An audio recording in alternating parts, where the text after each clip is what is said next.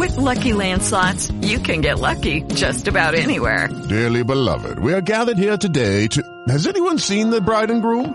Sorry, sorry, we're here. We were getting lucky in the limo and we lost track of time. No, Lucky Land Casino, with cash prizes that add up quicker than a guest registry. In that case, I pronounce you lucky. Play for free at LuckyLandSlots.com. Daily bonuses are waiting. No purchase necessary. Void where prohibited by law. 18 plus. Terms and conditions apply. See website for details.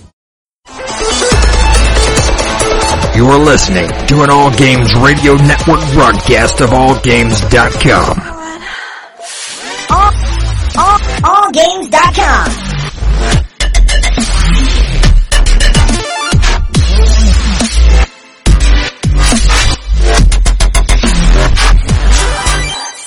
Hi, this is Normie from Knuckleballer Radio and Zombie Cast, and you're listening to one of my favorite shows on the Geeky Antics Network.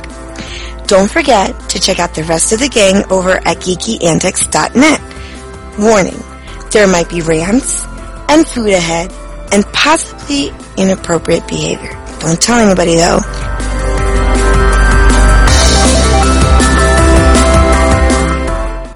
What's up, guys? Yomar here, aka YogiZilla. I just have a real quick call to action today. If you want to support the Geeky Antics Network, it's a really simple thing you could do. We give you uh, a few links, and all you gotta do is click on them, share them, like them. You do all the social media stuff.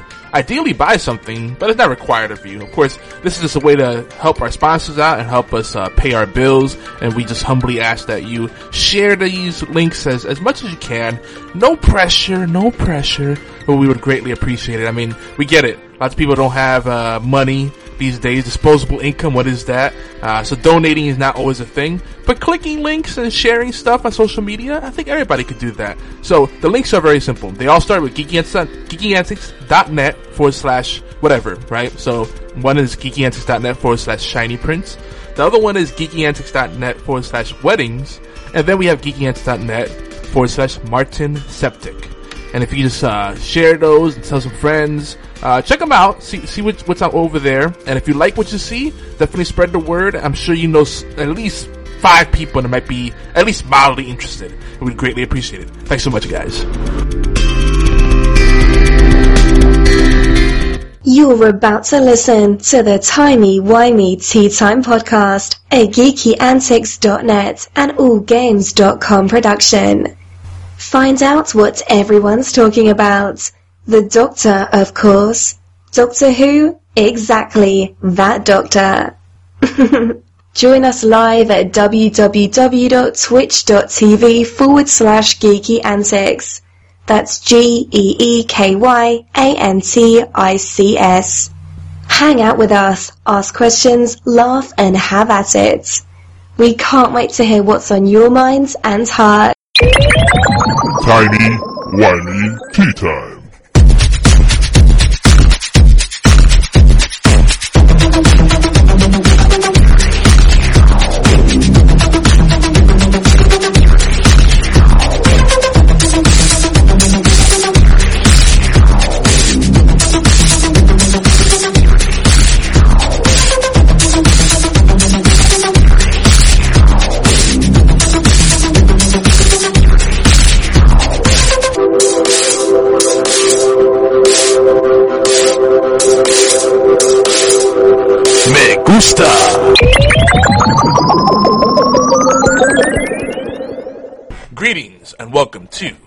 Wimey Tea Time, where friends gather to talk about all things Doctor Who, sci-fi, fantasy, zombies, creativity, and geekdom as a whole. That's a weird delivery. It was. I think it was good. I think it was good. But you know, before we get into our usual, you know, our stuff, our meat and potatoes of the show, you know, let's do some introductions. You know, uh, I'm Yomar Lopez, known throughout the interwebs and sometimes the Hoovers as YogiZilla. Friends IRL call me Yogi. And as our old friend and co-host uh, Stan Farina, also the uh, very, very uh, gifted author, I may add, uh, Stan Farina has been known to say that I'm a gamer, a dreamer, an author of silliness, a disgruntled techie, a wild-eyed entrepreneur, and a fistful of happy emojicons and sunshine. I ride into the battle upon a glittering My Little Pony. Yeah, glittering, it's shiny. And out of my mouth come laughing swords of peppermint and ginger. And I cough. But above all, I hope that we can become friends as we embark upon a journey through time and space, the human condition, and mer- merriment slash bantering. But folks, this is uh, episode 46 of Timey Wimey Tea Time, and today is February 20th, 2016. Today we'll be continuing our off-season trend. I mean, when I say off-season, off Doctor Who off-season, um, you know, our trend of kind of having more cohesive themes. Uh, so for this Tea Time session, we'll be continuing uh, discussion on immersion and innovation in video games. More importantly, we're going to look at the social aspects of games. And even more importantly, an old friend is joining us, and he's back uh, again on a more permanent basis. Oolong, aka Fatal Blades. What's up, buddy? Hi, everybody. How's it going? Now, the obligatory question what have you been up to? And while you say that, I'm going to eat uh, some cereal because I haven't had breakfast. All right, so I guess I'll fill some space here. Uh, so for a good while, I was working a lot and uh, doing all sorts of stuff, uh, trying to get into new new fandoms and kind of spaces, but that's that's topic for a little bit later. Uh, let's see. Outside of working, uh, I've been working with a team on trying to get you know Call of Duty competitive ready. I'm working on that and still being my general geeky self pretty much. Uh, about it. I mean, I miss all you guys, so I'm really, really glad I can come back and kind of get more of the full time capacity back in with, uh, you know, the whole gang, as well as, of course, the TWTT listeners. Love you guys. Ding. Indeed. And uh, before I forget, I should mention we should probably talk about The Walking Dead, another show that we often talk about here. And uh, are you caught up? No, not yet. I haven't got caught up yet. I know, I know, and it's killing me, but Okay. uh, wait till you hear what I have been trying to do and you'll understand why I'm a little behind. Yeah, TV TV's a hard thing to keep up with. I mean, I usually binge watch it. I can't, I, you know, I have to say we're at a, we're, it's a time right now. We're at a time right now that TV's actually really good again. For a while, it was pretty much whatever, and it was easy to just say I don't really watch TV, and it was fine. I didn't feel the need to be part of those water cooler conversations, and I didn't feel like I was missing out. But now it's like it's it's it's it's a it's a it's something where it really feeds into social interaction. You know, it becomes a good launch pad for a catalyst of sorts for for just catching up with people and and and rediscovering people and making new friends. Like you know, and love it or hate it, you know, The Walking Dead, it's mainstream, but not in a bad way. So you can still be a hipster and like it's okay, guys. Oh man, just wait. When you find out what I've been doing, I'll give you a hint. Ready? Okay. I recently started something only because I found out it finally ended. You hear my spoon? It's not weird. Sorry. And that is the only hint you get. Because Something I recently found out it ended. And you found out I it started ended. something. Did it end recently? Relatively recently. When you say ended, I think it maybe was canceled. Is that is that? Am I right on that? No, you are not. It was not canceled. Is it It actually ran. And there's actually a lot of episodes I have to watch. Some I have to suffer through. You're not talking Supernatural, are you? Oh no, I love Supernatural. I'm still caught up on Supernatural. Now, Supernatural, we got we could talk about because I've been catching up with that. oh, bro. Yeah, Bro, we'll talk about that. Oh, you just wait. There, there's a convention happening by me here soon. Oh, dude, you don't even know. Uh, Renaye Bones in the house. Make sure you check out Renaye Bones, part of our stream team. That's R E N A Y E Bones. She's awesome. You may also know her as as Princess Kitty. She's been a she's been around these parts for a while, but uh, she, she's joining us. Yay! Awesome. We got a little party here. Did you, did you see that meme? I gotta share it on uh on our Facebook page, but it's a meme uh that says everybody needs a Sam, and it's got Sam from the Lord of the Rings. It's got uh I can't think of his last name right now. It'll come to me later. Uh it's got Sam Wait, you can't think of what Sam's last name from Lord Wise? of the Rings? Wise? Samwise, yeah. There you go. I brain farted, but it came to me. Um there was oh, there's some other Sam like they had a lot of Sam like Sam lot of- Winchester. Sam Winchester, yes, Dean and Dan and, and, and, Sam Winchester. uh, which you know, you don't know sometimes if they're brothers or secretly have a thing for each other. That's an ongoing joke, right? Oh my god, yeah, all the fan fiction. oh lord, yeah, they go into some dark places. Yeah. Probably not within the scope of this show, but yeah. right. This oh oh, it's Sam from uh, Game of Thro- Thrones. Game of Thrones. Yeah. Yeah, he's a lovable Sam. Uh, but the one, but it says everybody needs a Sam except this one, and they showed Sam from The Walking Dead. and I know, of course, if you're not caught up, it's kind of hard to avoid the spoilers because you know, every time they they start a season, they come back from this uh, mid-season break, they come up, you know, they come in guns blazing, you know. And it, this Yeah. episode definitely the season, you know, mid-season premiere, whatever you want to call it. Um, it, it's firing all cylinders, but you know how it is. The first one or two episodes will be great, and the last one or two will be great. And unless we love the show, everything in the middle is going to be filler. You know, walking through the forest, contemplating life decisions, having your cup of tea, whatever they do to to fill in the gap. Right. Abby plays games in the house. Man, I'm surprised people are coming in so early. Usually we struggle because uh, people don't want to get up this early. Yet this was the time people voted for. The community voted for noon. You've had to suffer through me being half awake. but uh, Wait, you mean I could have voted and gotten up later today? Oh man. well, you know, I've been thinking about it. We got to talk about it because uh, I know you want to get more involved on a, on a regular basis, and you are one of the hosts on the show. And uh, the the the horrible gamers that I helped them uh, get on the All Games Network. We're streaming there live, and uh, I would like to be part of a block. You know, so it's not just us and then nothing. You know, that makes sense. Yeah, no, no. I like keep keep the goodness rolling. I see where you're going with it. That could be kind of cool. Well, they do they do their show at ten. I don't think we'll be good at, at midnight. That'd be just too late, and it doesn't fit our tone. And tea time at night, eight p.m. maybe. I don't know. It's afternoon somewhere in the By world. that time, it would truly be tea time in England.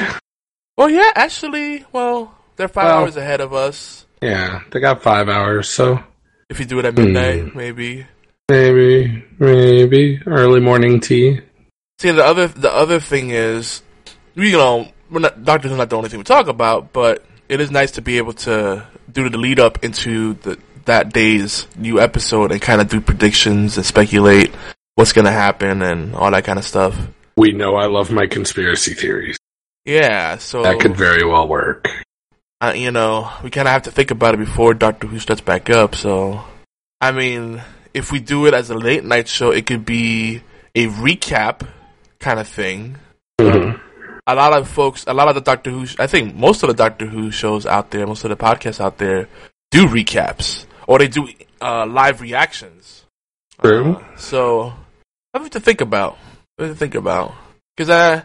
I'm wondering, do we even need the live interaction? I mean, we give the people the option so they can join in, but I think the the main thing about this show is uh, having people join in on the roundtable discussions. You know, ideally, you know, Yeah. Having guests in advance, perhaps when we have certain topics. Hmm. We'll see. Lots of things to think about. But I know you caught up on uh, what is a month's work of uh, months months worth of uh, of uh, show notes. Yeah. Yeah, that I did. Woo. Yeah, there's quite a bit out there. Well, let's jump right in. This is our intergalactic uh, star map. Before we do any more banter, and this is uh, this is where we talk about the adventures and ponderings that await you in this wonderful timey wimey tea time session. Or just tea time. Yeah, tea time. The session might be too much. This is tea time. Just sit down, have you bring your favorite beverage. Maybe a scone. A scone. A, a scone. Is it really pronounced scone? I was, I've always been saying scone. Americans say scone, but I've found more often in the British terminology they use scone. Yeah, I heard that. So, to to bring a little bit of that British flair, it's a scone. And the British, uh, I believe, invented the language. The language, uh, English, English invented English. I, believe. Yes. And then the Americans completely tore that down. Oh, did we? Mm-hmm. And now we have Bieber. Well, game over. Ah, we could blame Canada for that, though. no, no, Canada was smart enough to trade him, and we were dumb enough to take him. they they got rid of him quickly. What about pizza? We did not ruin pizza. We definitely definitely made pizza our own. We did make pizza our own. I mean, don't get me wrong, some Chicago deep dish, like, hmm. You know, I'm a I'm a big New York City pizza fan. Uh, you're the you're the slice folding guy, aren't you? I, I like the big old slice with extra cheese on it, but now that's kind of a thing of the past because everybody's kind of rationing out toppings. New York, New York City pizza used to truly be, and I and I'm sorry, y'all, you franchises out there to say you have a Brooklyn style pizza or whatever. You don't, you know, because it's in the crust. It's the you know you get those little bubbles that are nice toasty and that's tasty, and then the right amount of the you know the, the flour and the little kind of powder base. It has some people put seasoning in that. You know, you got flavorful crust, and you got Don't forget the cornmeal that they they would get across the bottom of the pan so that it wouldn't stick, but it still gave you that extra flavor. Cornmeal, or they use the uh, what was the other thing? The uh, the seeds. Some people use the seeds, like not sesame seeds, but they use some other kind of thing. But yeah, yeah, No, like uh, flax, flax seeds, yeah. I think, I think like flax and stuff like that. It's kind of more because they naturally flavor. release the oil when they when it cooked. Yeah, exactly. So you have crust that's actually tasty. Oh, but the main, but the thing is, you had an abundance of cheese to the point at which, honestly, if you weren't careful, you would choke because you'd have like this long stringy cheese. Half of it's on the on the tip of the pizza, and half the other half is down your throat. You know, well, half of it's in your mouth, half of it's down, down your throat. And you're like, okay, this is awkward.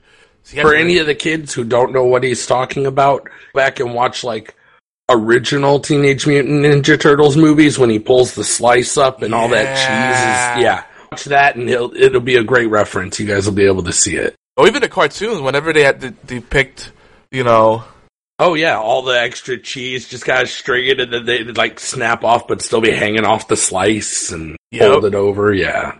But it still isn't Chicago style deep. Go Chicago.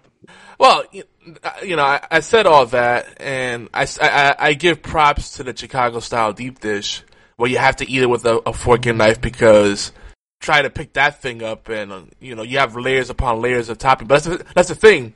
Now it's a now it's a point of contention because you know the New York City pizza isn't the New York City pizza, pizza anymore, unless you go to a real mom and pop shop where they're not really stingy with the toppings. Now, if you want extra cheese, you have to ask for extra cheese. Before, it used to be like three times the cheese by by default. You got your money's worth out of that slice of pizza. Now, you know, everywhere you go, it's like, oh, you want extra cheese? I'll charge you for it. You know, it's like, wow. You want a ketchup packet too? I got to charge you for that. It's like, well, I mean, you're not gonna eat ketchup on your pizza, but you know what I'm saying.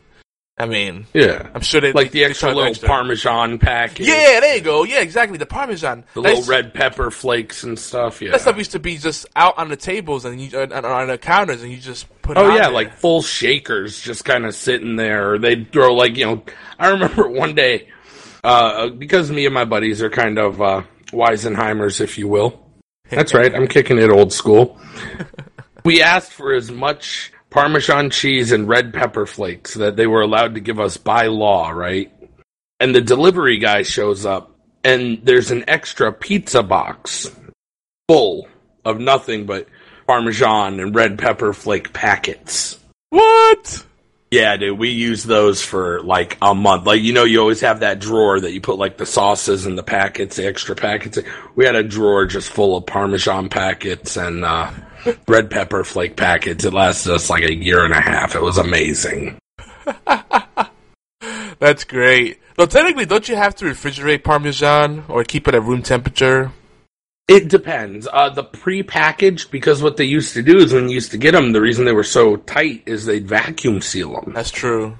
It's once you So you didn't seal, have to worry about it. Yeah, yeah. But it's funny because you used to always see the Parmesan out on tables, sitting out all day, right? And that makes you wonder, like, well, is that bad? Well, see, that's why it clumped towards the end of the night because what happens is uh, the cheese starts to do what's called sweating, and so it, it gets a little bit of the moisture that starts coming out of it, and it clumps. Yeah. That's why you always have like hang the shaker against the table a couple of times and break it up, and like you saw people looking like they're playing, you know, like Wii tennis with it and trying to get it all broken up. Yep. But yeah, I mean, the But that was part of the experience, right? But you know, the, the Chicago style pizza, I, I give props because you know it is nice getting like when you get a Chicago, Chicago a true deep dish pizza, you get your money's worth. It's that that one slice it's a, is is a meal in itself, you know. maybe you could go through two mm-hmm. slices. But now Pizzeria Uno's is na- nationwide, and that gives you a, a good hint of what Chicago style pizza is like.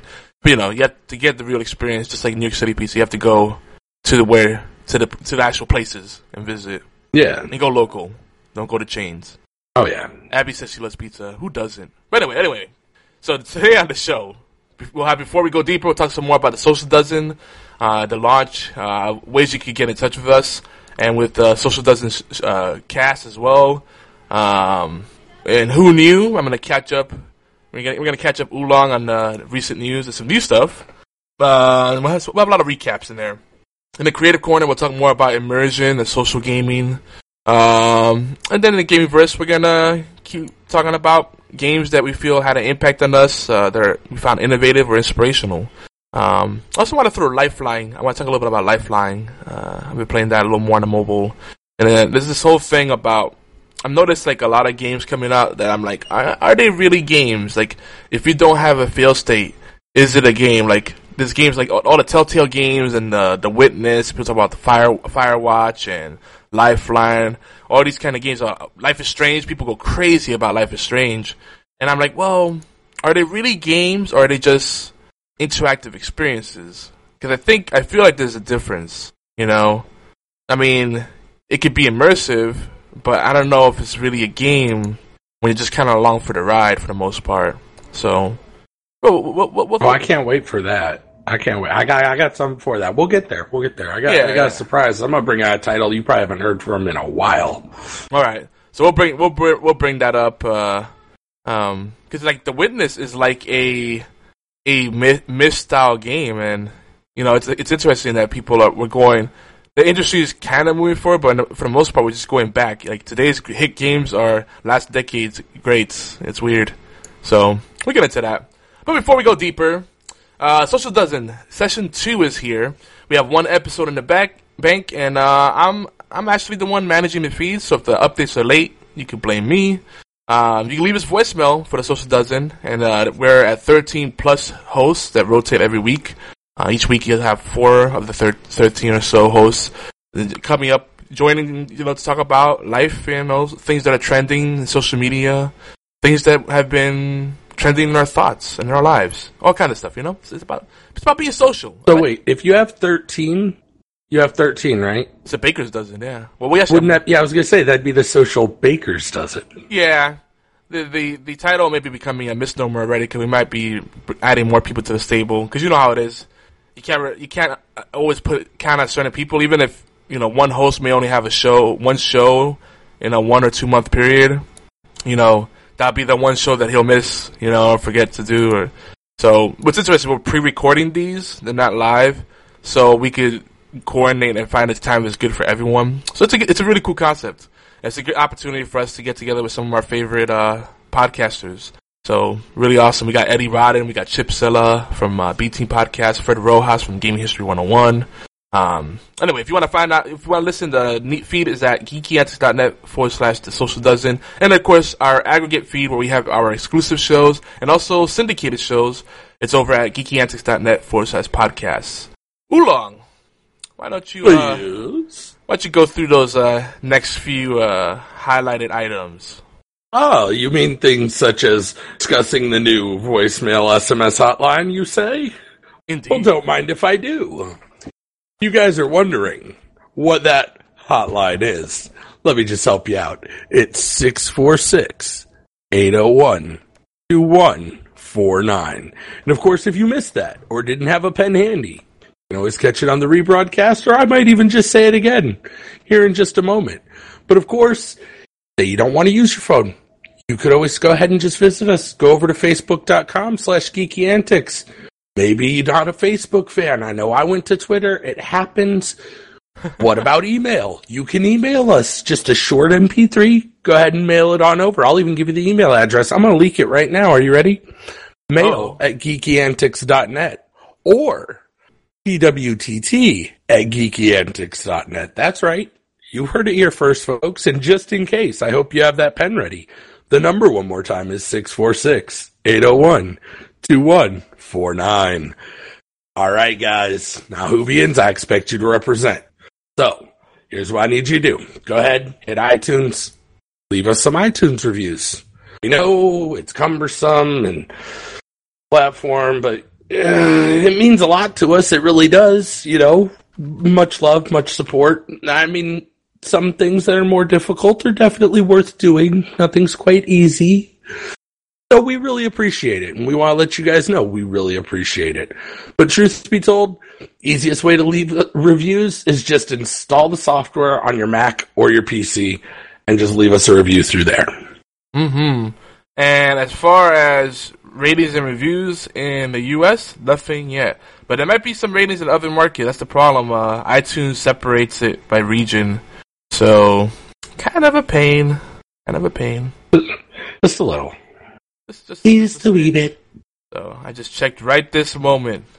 You know, we're keeping the show pretty accessible too because we keep the it says clean lyrics. That's right, clean lyrics. I mean, not lyrics, but that's what they had it. It has it tagged as. So yeah, definitely do that. We've got a lot of reviews for our other shows, but uh, I'm surprised the Whovians. You know, usually we're very engaged. We got so many comments on YouTube. I was I was hoping they'll translate to iTunes. That tells you how cumbersome it is to leave reviews on iTunes. That people, we have a lot of listeners. I see the downloads, but people just don't leave those reviews. And it's like, and I get it. It's a pain in the butt. But we're doing a Steam gift exchange. That's an ongoing thing. We're gonna be doing on and off, and we got some games in the bank, um, including Speedrunners, uh, Van Helsing, uh, Torchlight 2, and Dungeon of the Endless.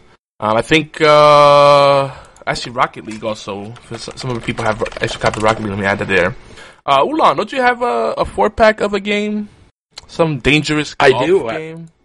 Vertiginous Golf. It's an amazing storytelling golf game, and I know that sounds crazy, but yes, miniature golf with a storyline, and I'm gonna go out on a limb. Listen very carefully when I say this. Okay. The storyline in this mini golf game has enthralled me almost as much as the original Bioshock storyline Whoa, that's that's whoa. in whoa. a miniature golf game.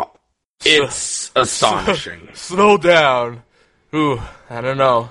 I, No, I I trust went your there. I trust your. I trust your opinion, but I don't know. I don't know if I accept that because Bioshock, uh, that world. The main thing with Bioshock, and you know, I usually you know my stance. Uh, I don't know if you got to listen to everything we've been discussing recently on our podcast. I know you've been busy. There's a lot to catch up on. I understand, but you know, a recurring theme is uh, this whole uh, notion of narrative and how people say like you know immersive games have to have a good story, and I disagree. We'll get we'll get into it. We'll get into it during during the segment, but I'm not a huge story driven pers- person because if I want a story, I'll go to other mediums. I want good gameplay.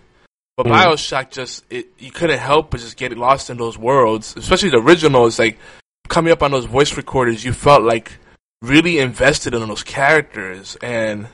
You wondered Oh, what was going on. And, you know, like they they gave you enough of a of a breadcrumb tra- trail to kind of make your own conclusions, and you get closure, but you still wonder, like, well, what happened there really? Like, what happened to this person? And could it, you know, could it have gone another way? And what what, what could it have been? And it's just ah, it, it's The exact same thing happens to you in the mini golf game. Wow. And if you don't believe me, would you kindly pick up a copy and play? Would you kindly? oh man, It it's phenomenal. I that's all I can say about it. like I originally was just really hyped because I haven't played a good mini golf game on the computer since back in the day. There was an old like mini golf game on a 3.5 floppy disk I had, and it oh god, it really was simple, but the physics were good. So I was like, man, this mini golf game is so amazing.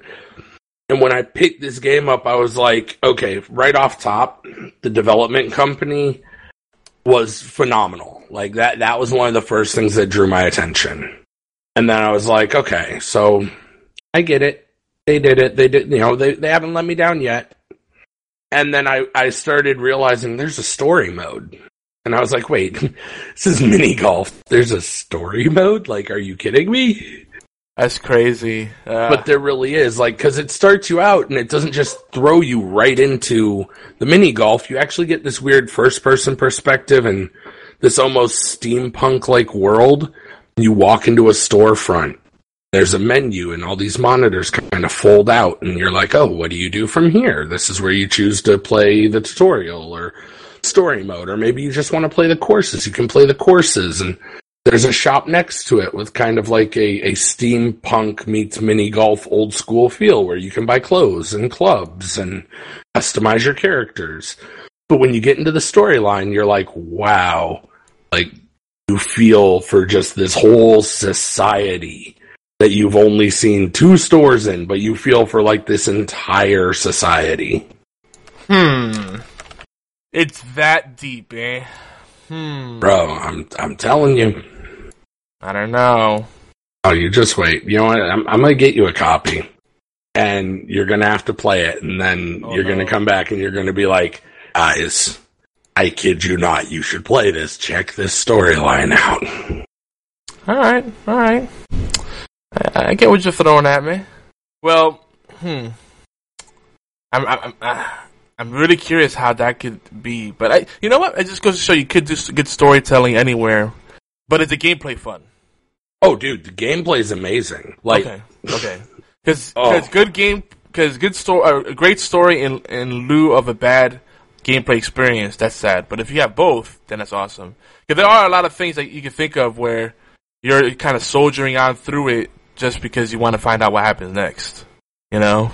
No, this one's got really interesting mechanics, and I like it because it feels extremely creative. Okay, so it's mini golf, but you can also get a pitching wedge, right? So you can do like chip shots, which opens the world entirely. Just because you see, oh, you have to go down this path and then you could bounce it off there and go there with the putter. What if you just chip shot it towards the hole? Hmm? Maybe you could do that. And there it's so many different levels and just interesting ideas and oh I, i'm gonna rave about that game if we just keep going. Just it's a non-stop rave fest for me. It, it, it easily that game alone made the entire humble bundle i picked up worth. And then i got a four pack so i was like and i can share it with people and it's got multiplayer. This is amazing I think I think you sold me on it, brother. I think you sold me on it. All right, all right. So, so there you go. Some Steam gifts, and if, if you want to be one of the best places to go, you know, we have a Facebook page, facebook.com forward slash geeky antics. Um, and also our another good community hub besides geekyantics.net is steamcommunity.com forward slash groups forward slash geeky antics, or just look for uh, the horseplay slash geeky antics group. I think it, you have to search for horseplay and it'll come up and it's on Steam on the Steam uh, client itself. But if you type in the URL, it is Geeky Antics. It's weird. It's weird thing. They didn't let us change it. I don't know. They didn't take the changes, but eh, there you go. Uh, by the way, if you want to join us live, you could usually catch us Saturday, every other Saturday. You know, we're bi-weekly or semi-monthly. I don't know how that works anymore. but uh, we're at uh, you know, allgames.com forward slash live and twitch.tv forward slash geeky antics. And we have other shows, tons of other shows. Just keep in mind they may not be safe for work, may not be safe for kids, you know, they may not be your cup of tea. There you go. We, we, said it, we said it. Uh, what, what else? there it is Ooh, there it is. Uh, what else? Uh, uh, and actually, uh, speaking of all games, we did a recent crossover with SG of R9 Cast over on Horseplay Live. Definitely check that out if you like the what we've been talking about lately uh, in terms of the create, creative side and the design side of um, video games, kind of the inner workings of video games. Um, we're also teamed up with uh, Tangent Bound Network and Musings of the Geek Network, uh, AM Audio Media. Uh, I'm missing some people too, though. Uh, by extension, Wicked Radio. Uh, just make sure you, you give them a Google or Bing search. Check that. Check out all their stuff. A lot of good stuff out there. Uh, you can go to geekyantics.net forward slash ta- tangent bound or geeky, geekyantics.net forward slash sponsors. But extra special love for Vince Martin, who has been a fantastic sponsor and a client and a friend to me and the network. Uh, without him, I don't know where we'd be, be honest. And so we totally appreciate you. Please show him some love. He's on Facebook. If you look up Martin Septic Services, uh, make sure you go on the Georgia one give his page a like, uh, comment, you know, there's fun stuff in there. Uh, Martin Septic Tanks GA.com and geekyantics.net forward slash Martin Septic. Click those links, share them, all that good stuff. Please show love. It, it helps us do what we do. Um, moving on. Let's get into who knew. This, these are headlines in the Whovian and overall geek places. The Whovian spaces and the overall geek places. Rhymes. That sounds better. Yeah, yeah.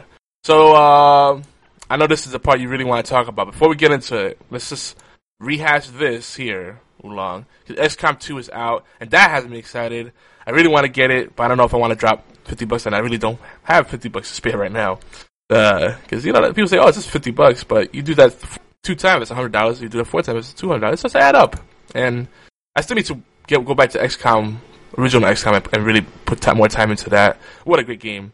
So, I'm hearing nothing but good things about it. I'm like, oh, they've done, they've taken an already amazing game and improved upon it. But the game that a lot of folks are talking about as well, even though it's on PS4 and PC only, well, at least it's on PC, so they got half of it, right? Street Fighter Five. Ulai says nothing yet. Okay, but it did not release. it did not release with the story mode, which is I know they they, they advertised it ahead in advance, but that still seems like such a I don't know that that's that's a fumble in my book. It'll be a free DLC later, fortunately, but it releases sixty bucks, and I don't know. They said they're gonna treat this game as a platform. To me, if you treat it as a platform, make it cheaper to buy in, let people get into it, and then release seasonal content and, and or or episodic content over the years. That's the way to do it. You know, don't do a pull a Destiny where you know you, you they pay a premium up front and then a premium along the way and get punished at every step. That's a bad model. Or they'll pull an EA yeah. where they annualize it, but they also want to, not only do they annualize the game and you pay full price for the game, even though it's basically the same game from last year, but you have to buy it because the, if you want to play online, you have to play the latest one.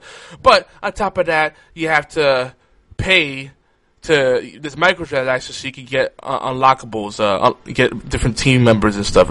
Another, uh, it's crazy. That's a bad model too. Mm. But anyway, but the thing I think you really want to talk about is the fact that Lupe Fiasco, a, a, a, rapper you may have heard of, who some say is, is one of the last great lyricists out there. Lupe Fiasco beat Daigo in a recent battle. Is this true? Dude, he beat Daigo. I don't know how. It oh, it was such a crazy battle, and like a lot of people are going to say, okay, Daigo, maybe he sandbagged or maybe he was jet lagged, but in the end, you can't take away like some of the gameplay was insane. And after the Twitter beef they had, you know, Lupe was talking trash about, you know, Americans got the greatest Street Fighter players. And of course, Daigo from Japan was like, I, I've been the, the Street Fighter god of, you know, Street Fighter for like three years. There's no way, you know, Japan runs Street Fighter. And Lupe is like, I'll play you. I will play you at the premiere event. 100% America's going to win. And all that trash talk that went back and forth. And of course, you know, all in good fun, all just smack talk and kind of something the fighting game community is known for. But when it came down to it, there were some really solid combos and counters that came out from Lupe Fiasco. It was really surprising. Yeah. Now, granted, there was one round where Daigo basically perfected him, like just steamrolled him. Yeah, yeah. If it was Smash, it'd have been zero to stock, like done. I mean, he seemed, that was he, one round. Daigo did seem kind of out of it and inconsistent. Like, it didn't feel like the same person was playing the whole time. So I could see why people would say that he kind of threw the through the match. But I mean, continue. a little bit, but man, you know what? Rematch at Evo. Let's see a rematch at Evo. I think people would pay to see round two. Yeah, yeah. You know, let I them love, both be well rested, neutral territory. I love the end because you linked this to me, and so I caught it. And uh, I haven't been keeping up with the fighting games as much lately. I, I, still enjoy them, but I'm not as competitive as I used to be. But uh, you know, it's a whole different dynamic, right? But I love the reaction. I, I, I kind of jumped ahead, and uh, I think was it Daigo took round one, and then round two, Lupe like before they started it, he started like calling for people, talking to coaches, whispering stuff in the ear. I wonder what he was at, like asking them, and then I sent to him like they brought him a new controller, you know, a new uh, a new fight stick, and uh, right. Like suddenly it's like it refreshed. It may have been a placebo effect. He's like, I feel better now. This is smoother. You know, this is more responsive. It, it, So it's just interesting, but the, the, the, finally the crowd reaction was like, "The guy Gene have this have persevered." You know, Lupe didn't even realize he had won. He was like, "What? I, I won?" Yeah, he was like, "What? What? It's over. I, I I win. I win. I win." And then the commentators were like, "Oh, he put the dictator jacket on on Daigo, and and the we the Weebos are chanting." And they're like, "Oh boy, dude!" It the you know the jacket he put on him, right? A one of a kind, only one to exist Metal Gear jacket that Lupe Fiasco had. Yeah, yeah, yeah. It, that that that's what he put on him. So I mean, the respect side was still there. Like I said, the trash talk may have gone out over Twitter, but that's just fighting game community. It still ended with respect. I still think it was really well done. Yeah, you know what it is. Fighting fighting games are an interesting entry point, much like mobile games are, because they're they they they're, they're very pervasive, but at the same time, it's kind of a niche thing. It's weird mobile games are far more pervasive and more commonplace. Like it, a lot of people that won't even consider themselves, you know, gamers play mobile games or they play Facebook games or whatever. And then we that are hardcore gamers, we're kind of like, that's not really a game. It doesn't really count. And we're kind of elitist about it. But with fighting games, there's people that you know. Fight. I think fighting games is a sports games, It's like it, it attracts hyper competitive people that may not be interested in other kind of games, but the people that are really into fighting games tend to be almost exclusively fighting games and nothing else. You know what I mean? Like this is what yeah. they do. This is like they, they eat, sleep, and breathe it. So it doesn't surprise me that like, and then I'm not trying to stereotype, but like, I wouldn't be surprised if a lot of rappers and like basketball players and football players are into fighting games because it's one of those things where there's a lot of smack talk. It's very visceral, you know, and very like a lot of testosterone floating around, right? And it's kind of one of those things like listen, if you get offended easily, this may not be for you. It's not for the faint of heart, but it's all, it's not really, all, most of it's pretty harmless. It's not meant with ill intent. You know, it's just like giving the smack talking. You try to get in your head so you're off your game, right? That's the time it works. Mm. That's how it works. So, I, that's what I noticed about the fighting fighting game. It's just like, oh, dude, it reminds me of um, oh, I don't even remember the term I was watching. It was actually like a uh, it was last year there was a tournament out in like Korea, and they ran across two of the people who were, uh, you know, who were coming up and like in the very finals, and they interviewed the the guy who was known for, of course, being the more confident, cocky player, and he was like, "So, uh, what do you think about your chances if he if he pulls out his Ryu?" And he's like, "Oh, oh, if he uses Ryu, I body him." And the crowd just went nuts, right? Well, it turns out that uh, he had what's called a, a, player in his pocket, or basically a, a, player that most people don't see him play, but all of a sudden he comes out with to maybe counter a fighter, and he's really good with it. And he had a pocket uh, Zangief, Ooh. right? And and he was like, "Well, you know, what what are you gonna do if he pulls out a pocket Zangief on you?" And he's like, "Oh, oh, yeah, his pocket Zangief. I body him." and, I, and just the crowd exploded because all all this dude would say is, no matter what he does, I body him, and, and it was like, you are so arrogant. Like how? And sure enough, come the end of the day, though, he lost. Oh. For all that good trash talk he did, he lost. And it was just like, you're bodying who now? and just smack talk went back and forth across the table. And they interviewed the winner at the end, and he was like, "So how do you how do you feel the matches went? How do you think the competition was?" And all he did was look back. He's like, "I body him," and just done. Nice. Yeah, yeah, yeah that is cool. Like if you become if you do like fighting games, like if you're known to use one one fighter, it's good to have those other fighters you practice with on the low, so you have a backup. That's that's smart. You got to have that because there are, there kind of are hard, some hard counters to certain certain certain uh, characters. So mm-hmm. this is, is interesting, another interesting dynamic of fighting games. But moving on, Giga- Gigantic closed beta is now twenty four seven, and it's also the Division open beta weekend. And I think we should play. Uh, we'll be playing on Xbox One mainly, uh, but maybe we'll do a gang night this tonight and you know Saturday and uh, Sunday for the PC beta. I know uh, Obi was playing a little bit, and uh, we could get him involved so he doesn't feel left out. What do you think? It could be good. I mean, I'll be honest. I I hit level cap and I uninstalled it from my Xbox. However, yeah, but there's still stuff to do when you hit the level cap. You could get loot. There's loot. Like you could still pick up stuff and help other players and do the PvP. It's true, and I'll grant you that. However, for what I played of the beta, it convinced me to pick up the full version already. Gotcha. And so I didn't want to ruin any more story for me. Oh, they're not gonna. It, it won't. It won't. And so what I did is I just stopped playing. I uninstalled. Now I might go back on PC tonight for gang night, install the beta on PC, and play with you guys because I mean, come on, it's the gang. I got to. On top of that, though, it convinced me. So when it comes out, I'm probably gonna buy it for PC so we can all play. Yeah, I don't know. I don't know. I think this will be definitive on Xbox One. I, I have more friends that are hyped about on Xbox One than PC. That's why I'm gonna be playing it. It runs well on my on my PC. I'm actually surprised how well it runs. But I'm gonna, I think Xbox One's gonna be my platform because I already did the mistake. I got Rainbow Six Siege on PC. No one was playing there, so I got an Xbox One as well, and that's why I'm playing it. Which is weird because usually on PC people are more social. Usually it's the console gamers that are kind of like, eh. So it's, it's strange. I'm surprised by that. Yeah, I don't know. I, I'm still because I know my roommate's gonna play it on PC. So that's one person right off the top. If I get it, and if Obi picks it up on PC, well then me and Obi and my roommate can all be playing on PC. Well, Obi didn't even have it on his radar. he didn't have it on his. radar. oh man, it's such a good game though. Like people have been so hype. Yeah, yeah. Wow, some of our fellows, uh, the West Radio Show, they they got a a show, a podcast dedicated just to the division called the Dark Zone Podcast.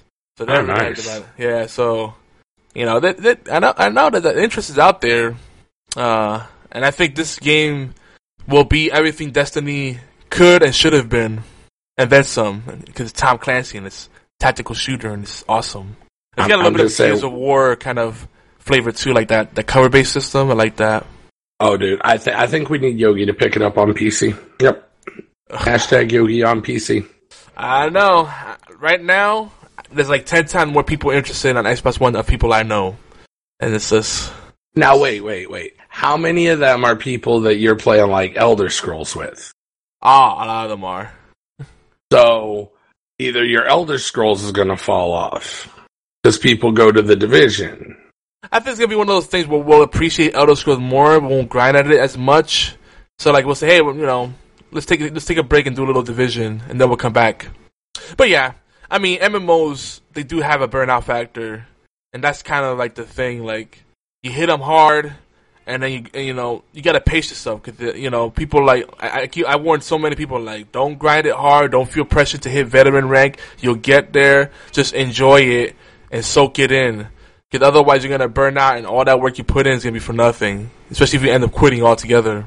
But I think the division, yeah, the division is gonna pull a lot of people away from other games. People are anticipating this uh, division, and uh, I mean, I said this division might be the most anticipated game this year. I mean, Doom's coming out, Gears of War. I think it's coming out for holiday season, fall season. What about the Nintendo NX? Oh, that's not even on radar. I, I'm not gonna lie. What? My, my personal radar, no. Dude, I can barely handle PC and Xbox One. I can't. hold on. I can't do a Nintendo NX I can't do a third platform. I can't. very likely to have the open world Legend of Zelda game. Has it got your attention now? No. As much as I love Zelda, Smash Brothers. and I, and I like those games, but it's like Oh my gosh. Mario Kart? I like Mario Kart, but it's not gonna move a console for me. Bro. I got so much content Wait, to deal with wait. right now. As much console power as PS4s or Xbox Ones. Yeah. So it may have the potential to do things like maybe Kingdom Hearts. now, does it have your attention? How about, what if I told you there's potential that it's also going to be portable as well as console in one? Now, does it have your attention? And I know all of this about. it. I've been tracking it enough to know about it. The only way it would get me to go, I gotta get this, is if they work out a deal with Sega and resurrect a bunch of old IPs and they front the money because Nintendo has the war chest. I want to see brand new Guardian Heroes done in the classic vein, but with nice graphics and a longer story and more multi- more paths to take and more unlockable characters. I want to see three dirty three dirty dwarves, Dragon Force, Illbleed. Uh, I, I I don't know, even Seaman. Why not? Um, Panzer Dragoon Saga. I know the source code was lost on that game, but if they could do a reimagining of it with HD graphics, dude, like that game alone, that will sell a system for me. Cause that's something that, you know, between that and Guardian Hero, there's nothing really else like it out there. And I wonder, like, why are we rehashing all these same old ideas, but not things that are really unique? At least rehash something that's special. That will move it for me. Phantasy Star, you know, Uh, Shining Force. I'm, you know, like this big Sega games, like even the, the Shining Force would be huge. yeah, Shining Force would be massive.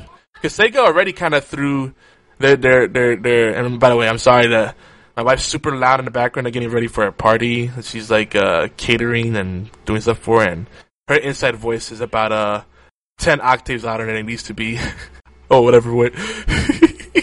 Volume at 100% times 10. I love you, honey.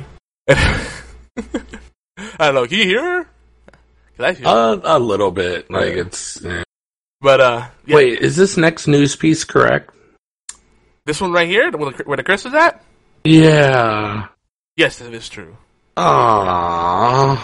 Yeah, I, and there's been some more recent development. I haven't kept up with it, but it's def- Mighty Number Nine is, is delayed at least till spring 2016, and we found out more about it. It turns out it's it's about you know, delays are mainly due to the fact that they're releasing on multiple platforms at the same time, and they got to get the retool the engine to uh, work with on each of those platforms. As if they didn't know that was going to happen. Like I don't know, but I mean, it's not Capcom; it's some indie, you know, company, quote unquote, with Capcom people in it doing it. So yeah, it kind of sucks because I can't wait for it. I really can't. well, I, again, I say 20XX is a good game to fill in the gap. Imagine Mega Man meets Speedrunners. Yeah. We'll put that in there. Speedrunners plus Mega Man. 20XX. It doesn't have the polish that uh that Mega Man does, but it's it's it's, it's not it's no it's, it's no no slouch, man. It's no slouch. But yeah, yeah. I think that's pretty much it right now for the for the news. Let's get into our creative corner. And what is our creative corner? That's when we share our word of the day, our TWTT word of the day. And I think Obi just poked me. Ah, sure. I think he wants to pop in. But uh, yeah, word of the day. Uh, you know, we share some inspirational thoughts and quotes, and uh, you know, uh, writing and creative prompts, and you know, different things to get your ju- creative juices and your thoughts flowing. Makes sense, right? Oh, a lot of people want to join us. And usually after creative juices start flowing, I want to go to sleep. Oh, stop it! Stop. I'm not talking about. Oh, you're a pervert, dude. I'm No, not talking no. about that. I'm not saying that. I wasn't going there. I'm just saying, like, you going to sleep. Like, what? the creative process should excite everybody. Without creativity, there wouldn't be the beautiful games that we enjoy and the shows that we love. You know, it, it matters to everyone. Holy cow! Who's this guy in your channel, man? I have Oh. no idea who this guy is. That is Who a, is uh, it? Where is he? It's a it's a shiny Pokemon. It's the Fatal Blades. It's almost Fatal as Blades. rare I've- as the Obionics. I've heard of Fatal Blades before. Is he a new guy? I I, I, I I, think so. I don't think even so. know. Where is he? I, I had I had a guy named Fatal Blades that I used to play video games with every once in a while, but then he just disappeared. So He disappeared. yeah, That's all right. I, I used to have an Obionics, and we did a wrestling podcast too. Oh shit! hey, you're the one that hasn't been here, dude. Ugh, yes, but The only guess reason- who's back. The only reason it hasn't been going on is because I felt sorry for you because I didn't want you to leave out of your own podcast. I was going to keep Uh, going well, it. don't worry, because I fully intend for there to be more fun and shenanigans with that podcast, and of course, my hundred percent prediction rate is on the line. Dirty, dirty predictions, or no, no treat, don't, don't talk dirty to me. Hundred percent accurate prediction so far. Okay, whatever. Remember, keep it Keep the show clean, guys. We gotta keep that clean lyrics tag on iTunes. Just, I, I haven't said anything dirty yet. I'm Totally clean. Just I, throw like it I said, I'm 100% we accurate. do we do keep this show family friendly. I just want to make throw it out there. I- Actually, I've been forgetting to keep to uh, remind people of that. The family friendly thing, because that's a, that's a, that's part of the spiel. That's part of the appeal, perhaps. But uh, Obi, what happened to you? You just some appeared. I don't want to talk about it. Okay, that's it. You you were right. I listened to the show after the next day, and uh, you were right. That's what I I just pictured you just like. Well, I, I pictured you going, "Woo, come on, let's go, guys, let's go, guys!" And then it's like, burn, burn, burn, like you powered down like a robot. yeah, it was kind of like that, dude. I was like, all right, I'm ready. I'm ready to go, man. That's why I didn't. That's why I didn't call you. I didn't. I didn't text Nine- you. He, he probably passed out. 9.30, 9.30, I was like, oh man, my back hurts really bad. I'm gonna go sit in my chair in the living room, Yeah. watch, watch, you know, um, um, uh, Monday Night Raw or, you know, one of the shows that I want to watch for, you know, for this week. And I woke up at, I think, 3. Little does he know, there was a text box below him that said Obionics fainted. he got recalled and poke centered. Oh, guys. Nurse Joy. Did Nurse, did Nurse Joy take care of you, bro? Yes, she did. Well, hey, before we get into the creative talk, since you're here now, what do you think about the division so far? I love it. Cool. Yeah. I'm already max level, max level on PvE or the Dark Zone. both. All right, all right. Now, are you gonna uninstall it because you've done everything you can? Are you gonna pull a fatal? Um, no, I know I'm hoping to play it here later.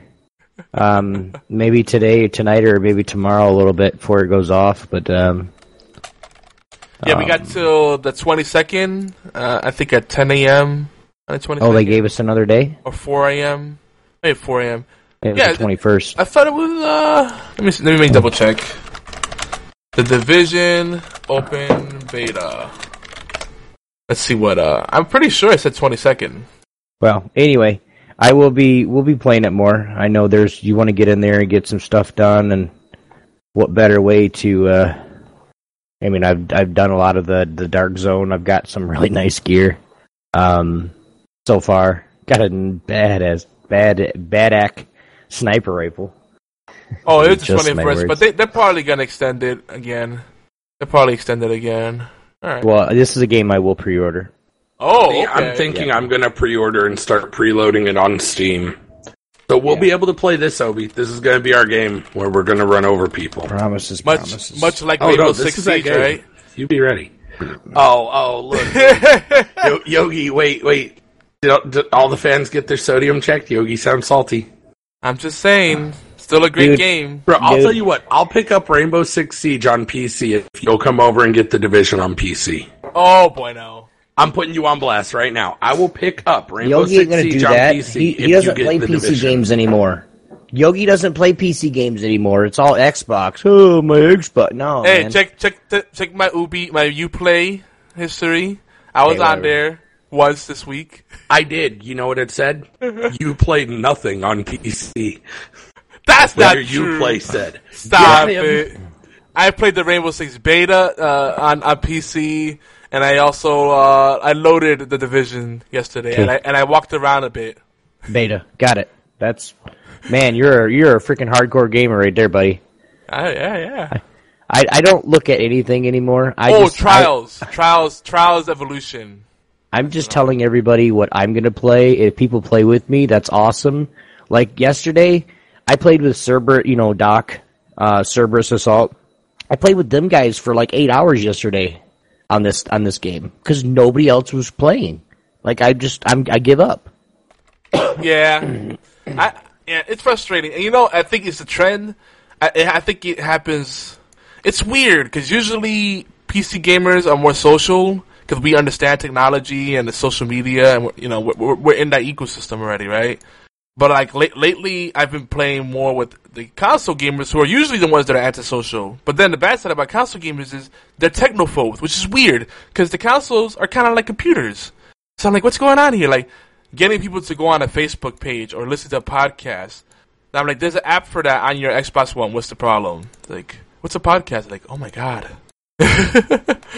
Or they're, they're they're worried about their privacy. They gotta use Facebook because the NSA and the Sun and the Moon alignment and blood and Blood Moon and uh, blood, blood fiends and uh, and uh, Ron uh, Jeremy. I, I, they, they, they say all kind of weird stuff. Like I'm like, what what are you, what are you, what what are you talking about?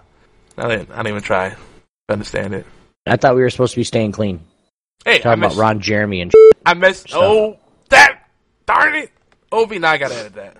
Ron Jeremy's a Someone's gonna have a heck of an editing job.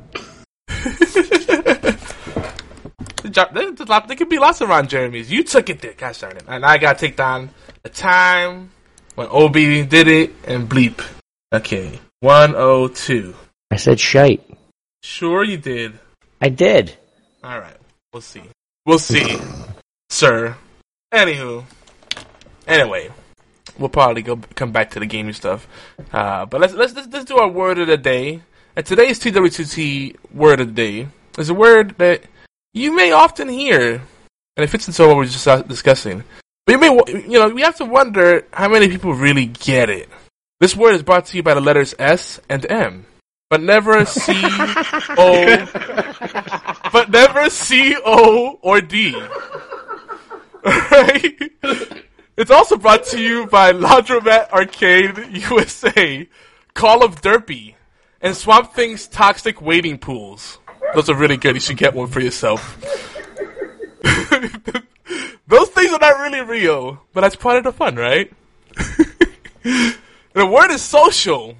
It's pretty phonetically friendly, but if you want the phonetical, uh, the ph- phonetical uh, spelling of it, I'll put it here in the chat.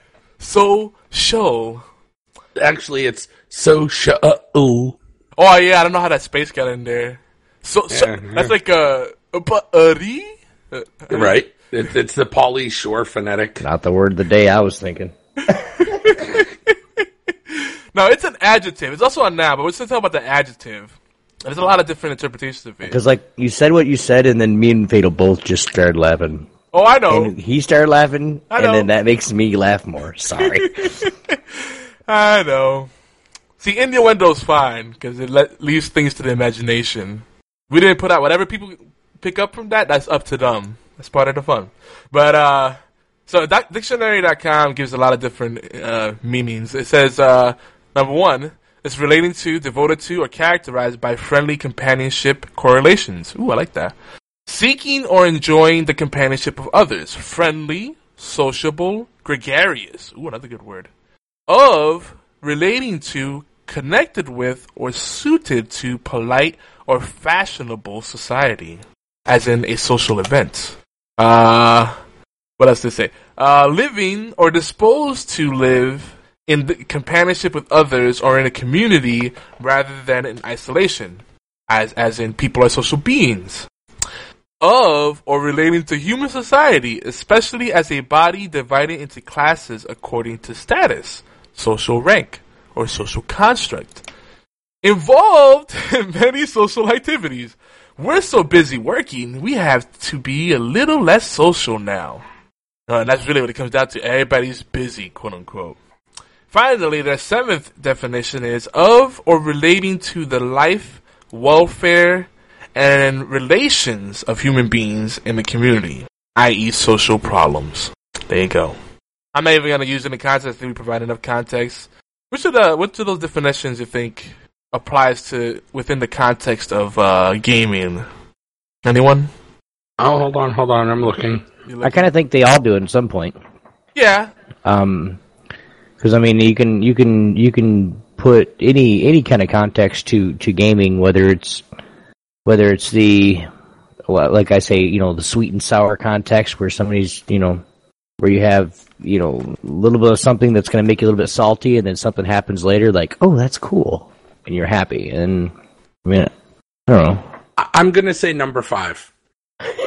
of or relating to human society, especially as a body divided into classes according to status. Casuals, noobs, scrubs, Yogi's uh, status. pros, competitives. I th- I think it's it's classes within subclasses while still attempting to be socially acceptable. So there. See, that's Yeah. interesting too because I would say that is how it's manifesting in video games. But I would say what it needs to be is more of the number two or three definition, which is seeking or enjoying the companionship of others. You know, being friendly, sociable, or just seeking connection. You know, uh, being part of a, a, a society, a subsector of society, perhaps. I think that's that's even more compelling. Now, as far as like a game impacting the real world, I think it does to an extent because we form bonds, whether we believe it or not, with these people in these games that we play with consistently, and it does translate into our lives, and you know, there's, there's an impact there no matter what we say. Well- so you know, that, that's an interesting aspect, right? And two, if you think about what's going, what's been going on over the last few years when it comes to video games, you know, um, uh, a few things that's happened over the, uh, you know, across the United States says, you know, well, this guy did this certain thing, and I'll, I'll use it. You know, don't, don't, don't bite my head off, anybody. But when the shul, when that, when the elementary school got shot up or that middle school got shot up, the only thing, the only problem people were saying that was his issue, it wasn't that he was mentally unstable. It was the point that he had played Call of Duty for three months prior to that. That doesn't mean anything. Yeah, that's. And People that's have to stop using video games as a scapegoat to when people are being, you know, and I'll say it stupid or they're mentally unstable. You can't use video games as a scapegoat because that's you're you're trying to give video games a bad name when they're they're not. Basically, they're offshooting to the video game industry to distract from the lack of proper mental health care in Yeah. in America. proper and proper role models, and you know, mm-hmm. and I just you said that, and in my head, all I heard is, "You need a role model." Yeah. I mean, Well- because eh, sorry. No, the- the thing I think the thing, the more important thing there is not so much to bleed over from video games into the world. I think in that aspect, I think. Uh, so with with that with that consideration, it's more. I think what happened with games is that we be, we are the person that we really want to be in a video game because we there's less accountability, right? I don't think the video games condition you to do anything. So I wonder if if a game that has deep social interaction has to come with the toxicity that comes because if humans are flawed, therefore communities are flawed, society is flawed because the people in there are flawed. You know what I mean? So is there a way to execute on that social interaction in games, build those communities, have guilds and clans, have those social layers, you know, without the bad parts, which is the toxicity, and as as Fatal said, as Oolong said, the whole the whole uh, iconoclastic is, it, is that the word? Uh, the social casting social casting. Like you have a hierarchy and there's always ranks.